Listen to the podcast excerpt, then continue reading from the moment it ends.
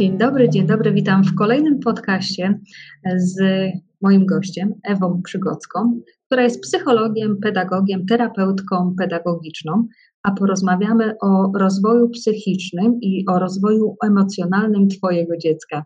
Mówię Twojego, bo pierwsze pytanie, które chcę zadać Ewie, która jeszcze nawet nie zdążyła się przywitać, to e, jak wyglądał rozwój psychiczny i emocjonalny jej dziecka, bo najpierw e, troszeczkę odwrócimy tutaj rolę. Cześć Ewa. Dzień dobry, witam bardzo serdecznie. E, długi wstęp i już miejsce na, na odpowiedź na moje pytanie. Mhm. E jak wyglądał rozwój psychiczny i emocjonalny mojego dziecka. Myślę, że akurat miałam to szczęście, że u Natalki przebiegało to książkowo i w odpowiednich ramkach czasowych. E, to, z czym e, teraz gdzieś tam jeszcze e, się borykam, tak, a co będzie tematem i o czym będziemy dalej rozmawiały, czyli ten lęk separacyjny, o którym często mamy mówią w kontekście trudności i w kontekście braku możliwości na znalezienie czasu w samotności, tak, co też jest potrzebne, jakaś chwila wytchnienia no to właśnie będę dalej mówiła, że to się powinno wygasać między drugim, trzecim, czwartym do piątego roku życia. E, I to jest u nas teraz, czyli wyjście do toalety. Jeszcze nie wygasło. Tak, jeszcze nie wygasło. Wyjście moje do toalety dalej, zniknięcie chwilowe wiąże się z tym, że E, no Natalia biegnie pod drzwi łazienki i, i mnie wywołuje i potrzebuje, żebym była tutaj teraz e, obok niej i, i siedziała najlepiej przy niej, więc no, e, to jest akurat takie wzorcowe, że jeszcze nie wygasło, jeszcze gdzieś tam jest, ale już powinno stopniowo niedługo się wygaszać. A gdzie teraz jest Natalia? W domu. w domu jest Natalka teraz, tak, czeka na mnie. Ciekawe, czy tutaj będzie stuku puku, czy, czy wszystko ok. No ale to tak czasem bywa. Właśnie tak udaje nam się e, ściągnąć prelegentów do tego, by i e, nagrać podcast między obowiązkami i przygotowaniami pewno do świąt.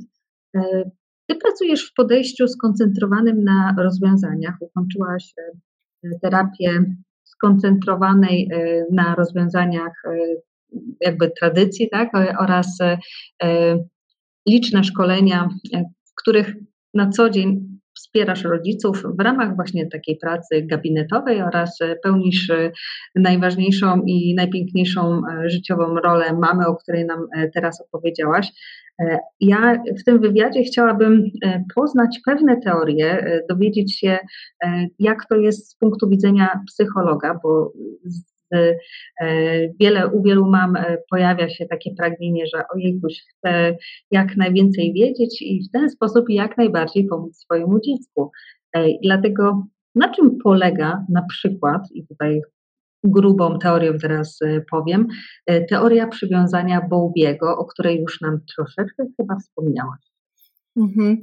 E, no i ja teraz też grubą teorią, że tak powiem, trochę polecę, e, bo tak sobie pomyślałam, że najpierw warto byłoby powiedzieć, kim był ten John e, Bowlby i w jakich czasach żył, co się działo w tych czasach i dlaczego ta jego teoria była dość taka rewolucyjna. Jest to brytyjski, jest, był brytyjski psychiatra i psychoanalityk mm, który interesował się rozwojem dzieci. Żył on e, praktycznie przez cały XX wiek, bo od 1907 do 1990 i te lata, w których on był e, aktywny zawodowo, w których działał, e, wiązały się z tym, że takim głównym nurtem, taką główną dominującą teorią była teoria psychoanalityczna albo podejście takie behawioralne. To nie było w tamtych czasach takie oczywiste. Mm, że przywiązanie jest kwestią wrodzoną, że jest to taka naturalna potrzeba dziecka, y, z którą się rodzi, y, taka instynktowna, trochę pierwotna, można by było powiedzieć, a bardziej upatrywano się tego, że ta zależność od rodzica wiąże się z jakimś wtórnym mechanizmem wzmacniania, czyli rodzic jest responsywny na potrzeby dziecka, E, dziecko się tego uczy, tak? E, a on stworzył teorię, która mówiła o tym, że mm, na rozwój małego dziecka e, bardzo duży wpływ ma posiadanie obiektów przywiązania, tak? Czyli to jest mama, tata bądź inny opiekun. I są to obiekty, które mają za zadanie odpowiednio dużo czasu i uwagi poświęcić temu maluchowi. E, on w swojej koncepcji zawarł takie różne style przywiązania. Taki najbardziej pożądany, w zasadzie e, jedyny słuszny to jest styl przywiązania bezpieczny, w którym to ten obiekt przywiązania, figura, mama, tata bądź ktoś inny, kto jest dostępny dla dziecka, e, jest właśnie dostępny, tak? Wrażliwy na jego potrzeby, jego zachowanie jest przewidywalne, wzmacnia się wtedy poczucie bezpieczeństwa u malucha, ponieważ no, on wie, że jeżeli wysyła jakiś sygnał do otoczenia dotyczący tego, że jest jakaś niezaspokojona potrzeba, no to ten e, rodzic czy ten inny opiekun, ta figura przywiązania mm, odpowie na to, tak? Odpowiednio zareaguje, jest taka przewidywalność. E, jest też styl lękowo-ambiwalentny, który e, charakteryzuje się tym, że w zachowaniu rodzica tej powtarzalności nie ma, tak? Dziecko nie ma pewności, e, czy jego potrzeby zostaną zaspokojone. Mm, rodzic jest tutaj taki, taką wielką niewiadomą, można powiedzieć. I styl zdezorganizowany, taki skrajny, gdzie opiekun wzbudza strach. Mm, wtedy takie starsze dzieci funkcjonują, jakby cały czas były czymś zagrożone. Mogą występować ciągłe wybuchy złości albo taka reakcja wręcz odwrotna, typu zamrożenie. I to, co też takie charakterystyczne i ważne, to to, że te, y, te czasy aktywności Bowlbiego zbiegły się z takimi eksperymentami na zwierzętach, y, które były wykorzystywane w psychologii. I y, był też taki eksperyment Harlowa na małych małpkach, na rezusach, gdzie Harlow oddzielił małpki od ich matek i stworzył takie dwa rodzaje sztucznych małpek, nazwijmy to, sztucznych matek. E, pierwsza była zrobiona jedynie z drutu, ale dawała mleko. E, natomiast druga była zrobiona z drutu i z jakiegoś takiego miłego, miękkiego materiału, przytulnej, takiej przyjemnej tkaniny dla tych małpek. E, obie były w jakiś sposób sztucznie podgrzewane, co dawało taką wizję, że jednak jest to jakiś żywy organizm i prawdziwa mama. No i e, e, w trakcie tego eksperymentu odkrył, że e, małpki małe mimo wszystko wybierały mamę, która była tą ciepłą, tak, mamą, że tak powiem, tą miękką i miłą. Przychodziły do swojej głównej, tej mamy, która zaspokajała potrzebę związaną z jedzeniem, tylko po to, żeby się najeść i powracały do tej, która dawała im jakieś innego rodzaju, innego rodzaju bliskość i, i przyjemność. I to też daje nam taką informację, że ta potrzeba bliskości, czułości, możliwości, jakiej jest taka wspólna chyba dla wszystkich y, y, istot żyjących. Mm, ważny jest też eksperyment, mm, chyba był on przeprowadzony na szczurach, mm, który dotyczył tego, że zwierzęta te dążyły do kontaktu z matką, e, ze szczurzycą, nawet jeżeli dostawały jakiś nieprzyjemny, jakiś taki awersyjny bodziec, tak? Czyli mimo tego, że to się mogło z czymś negatywnym kojarzyć, to one miały potrzebę do tego, żeby do tej mamy swojej e, dotrzeć. No i to, co też ważne w teorii Bolbiego, to to, że w zasadzie ta teoria stała się, jego koncepcja, podwaliną do tego, żeby stworzyć e, koncepcję traumy. Właśnie, koncepcję traumy. Tu teoria Bowbiego, tu małpki e, Harlowa. E, powiedz mi tak, wiesz, e, po mamowemu, co może zaburzyć budowanie więzi między rodzicem a dzieckiem, żebyśmy tego nie robili? Mhm. tak, koncepcja jest taka teoretyczna, więc tutaj przykładając mhm. na taki język ludzki i mamowy właśnie, najważniejsze jest to, żeby być responsywnym na te potrzeby dziecka. Tak? To, co może zaburzyć budowanie więzi między dzieckiem a rodzicem, to przede wszystkim brak tej responsywności rodzica na te potrzeby, brak bliskości, brak kontaktu, nieprzewidywalność zachowania rodzica, no czy już tak skrajnie stosowanie przemocy, tak? To są te rzeczy, które mm, mają negatywny wpływ na budowanie więzi, tak? Wytwarzają tą niepożądaną przez nas, tak? Niepożądany przez nas styl przywiązania. Mhm. Bądź responsywny, drogi rodzicu. Tak, to jest e, mhm. takie clue. Mhm. Nie słuchamy rad typu musi się wypłakać. Tak. tak. Reagujemy. Jeżeli dziecko płacze, to znaczy, że daje nam sygnał na to, że coś jest nie tak. Próbujemy mhm. przyczynę. E, na pewno wiesz, y, jak wyglądają etapy rozwoju emocjonalnego dziecka. Tak jak pytamy po kolei, jakie są kroki milowe fizjoterapeuty, tak teraz właśnie chciałabym wiedzieć od Ciebie, jak y, od psychologa, jak to jest z tym mhm. rozwojem emocjonalnym dziecka. Jest to niesamowicie rozbudowane pytanie i myślę, że na temat właśnie tej części psychologii rozwojowej można by wiele mówić i pod różnymi kątami ją rozpatrywać. Jest to taka psychologiczna kubyła, bym powiedziała, tak, jeżeli chodzi o ilość wiedzy i, i, i rozbudowanie tego tematu. Natomiast tak w totalnym skrócie chcę zwrócić uwagę na to, że każde dziecko rozwija się w indywidualny sposób. Mamy jakieś takie ramy czasowe, tak? W przypadku maluchów jakieś miesiące, później jakieś lata, w których dziecko powinno osiągnąć jakieś umiejętności, coś odkryć w swoim umyśle. Natomiast to nie jest powiedziane tak, że na przykład y, w siódmym miesiącu musi być już to, tak? Dziecko ma jakiś czas na y, zdobycie jakiejś umiejętności. Y, no i ten cykl rozwoju psychicznego, emocjonalnego u dziecka jest taki mm, cykliczny, tak? Jest to naprzemienne mm, odbywanie się stanów takiej równowagi z, ze stanami nierównowagi, tak? czyli tych stanów takich troszeczkę łatwiejszych, dających wytchnienie rodzicowi, e, z tymi stanami e, bardziej wymagającymi.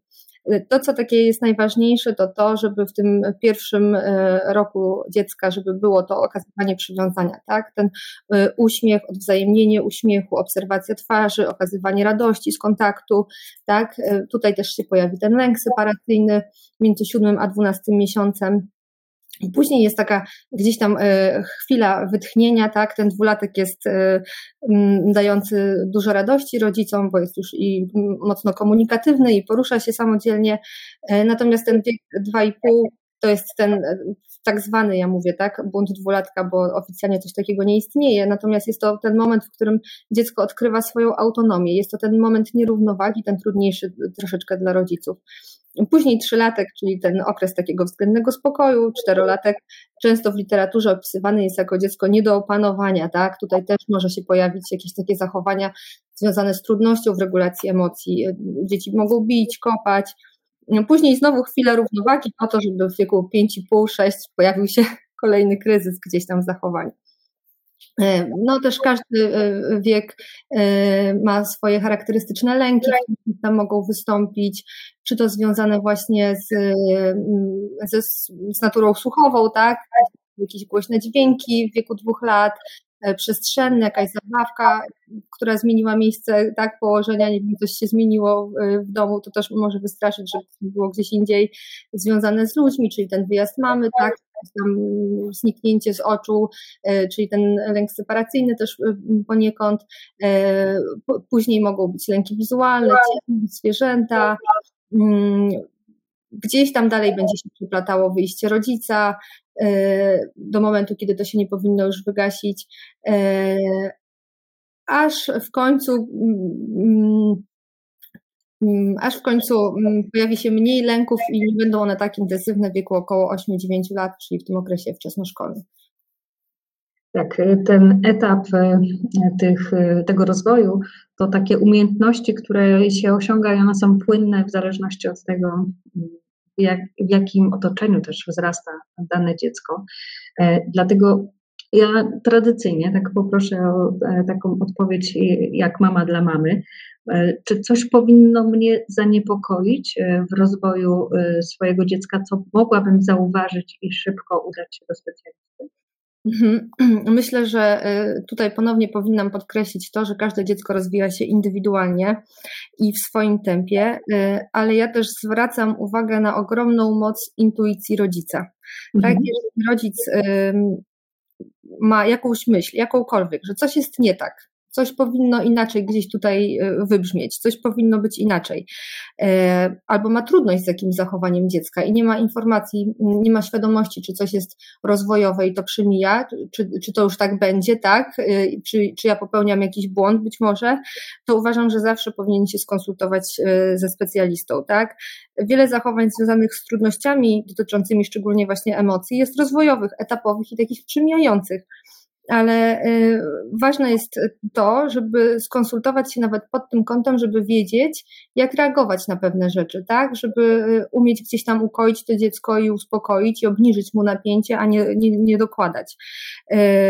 Y, ważne jest też to, żeby zwrócić uwagę na to, czy dziecko osiąga te kamienie milowe w rozwoju, tak? Typu właśnie odwzajemniony uśmiech, interakcja, czy pod tym kątem ono się prawidłowo rozwija. Ale tak jak mówię, ogromna siła w intuicji też rodzica. Jeżeli y, cień myśli przejdzie przez głowę, że nie mam pewności, czy to jest ok, czy nie jest już za późno, tak, że, czy, czy to już nie powinno wystąpić, a jeszcze tego nie ma, no to uważam, że zawsze warto się skonsultować. Gdyby mi się udało na przykład y, zdiagnozować u swojego dziecka lęk separacyjny, y, to jak, jak go mogę sama zdiagnozować i kiedy zwrócić się ewentualnie do specjalisty? Mhm. Tak jak wcześniej powiedziałam, lęk separacyjny naturalnie y, pojawia się między 7 a 12 miesiącem.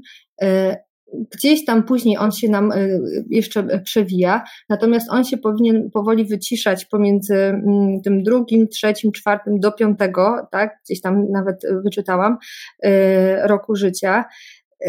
Jak sobie z nim radzić, z tym lękiem separacyjnym? Przede wszystkim poprzez bliskość i zaspokajanie dziecięcych potrzeb. Natomiast, żeby odpowiedzieć na pytanie, kiedy się udać do specjalisty, to wydaje mi się, że przede wszystkim wtedy, jeżeli widzimy, że ten lęk separacyjny nie mija, gdzieś tam jest on dalej mocno nasilony, dalej mocno jest związany z dużym dyskomfortem u dziecka, yy, i dochodzą do niego na przykład jakieś takie kwestie somatyzacji, tak? czyli kwestie bólowe, na przykład ból głowy, ból brzucha, które no, teoretycznie nie mają jakiejś podstawy, tak? Dziecko jest zdrowe, a gdzieś tam yy, skarży się na tego typu dolegliwości. E, widać, że dziecko pomimo wieku, tak, czyli pomimo tego, że już teoretycznie ten lęk separacyjny e, powinien odejść w zapomnienie, dalej boi się choćby takiej chwilowej rozłąki z rodzicem, I co ciekawe, to to, że zaburzenie związane z lękiem separacyjnym może być też diagnozowane u dorosłych, tak? Wtedy zwykle ma swój początek w dzieciństwie. Więc to nie jest tak, że tylko tam, dajmy na to do 10 roku życia możemy to zdiagnozować, ale też i nastolatki mogą na coś takiego cierpieć, tak? Czy osoby dorosłe. Ale często spotykam się z mamami, które no, mówią, że ojekuś już skończył się macierzyński, wychowawczy, a nie wracam do pracy, bo e, moje dziecko nie zostaje z nikim innym, jak tylko ze mną. To tu już e, jest jakaś obawa i fajnie by było e, zgłosić się do specjalisty. To znaczy, warto też ważne jest też to, żeby dziecko było przywiązane też do innej osoby, tak, żeby ta mama mogła gdzieś tam jednak powrócić do aktywności zawodowej. Tak jak mówię, ten lęk separacyjny ma e, prawo jeszcze występować gdzieś tam po tym urlopie macierzyńskim, tak, bo to jest tylko roczny bobas, więc no, to, to, to będzie trwało najprawdopodobniej. Ważne jest pójście, jeżeli to jest takie mm, do specjalisty, jeżeli to jest takie przedłużające się i tak jak powiedziałam, dochodzą do tego jakieś somatyzacje. Jeżeli to jest też nadmiernie obciążające dla mamy, wydaje jej się, że ta reakcja dziecka jest nadmiernie jakaś nasilona, y, to też uważam, że warto się skonsultować i gdzieś tam indywidualnie podejść do tego przypadku. Wspomniałaś, że dobrze by było, żeby nie tylko była mama, ale też y, tata bądź inna osoba E, wspierająca e, rozwój dziecka.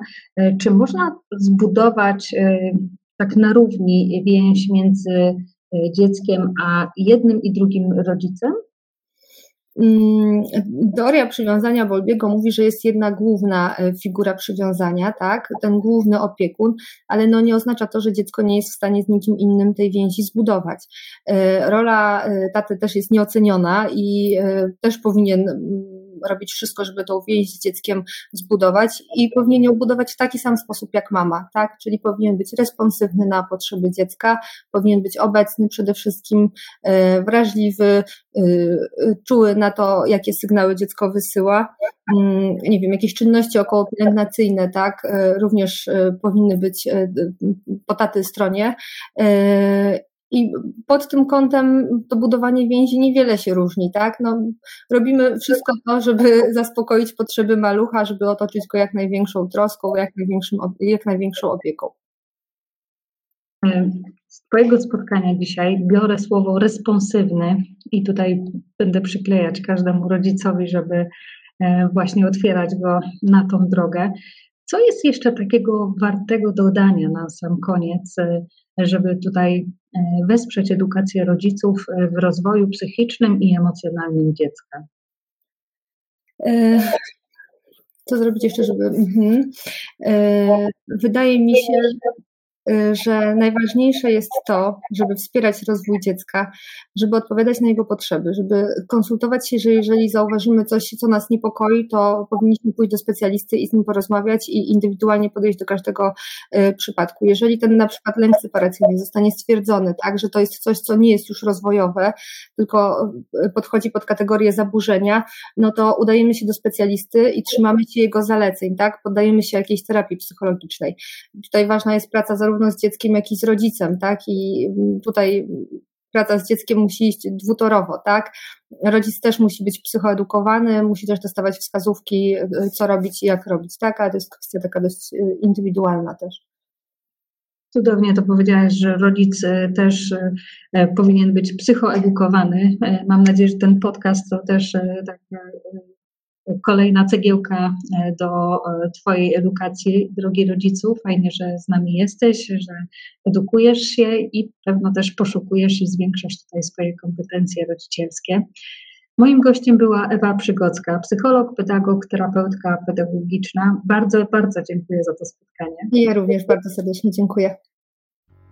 Dziękuję.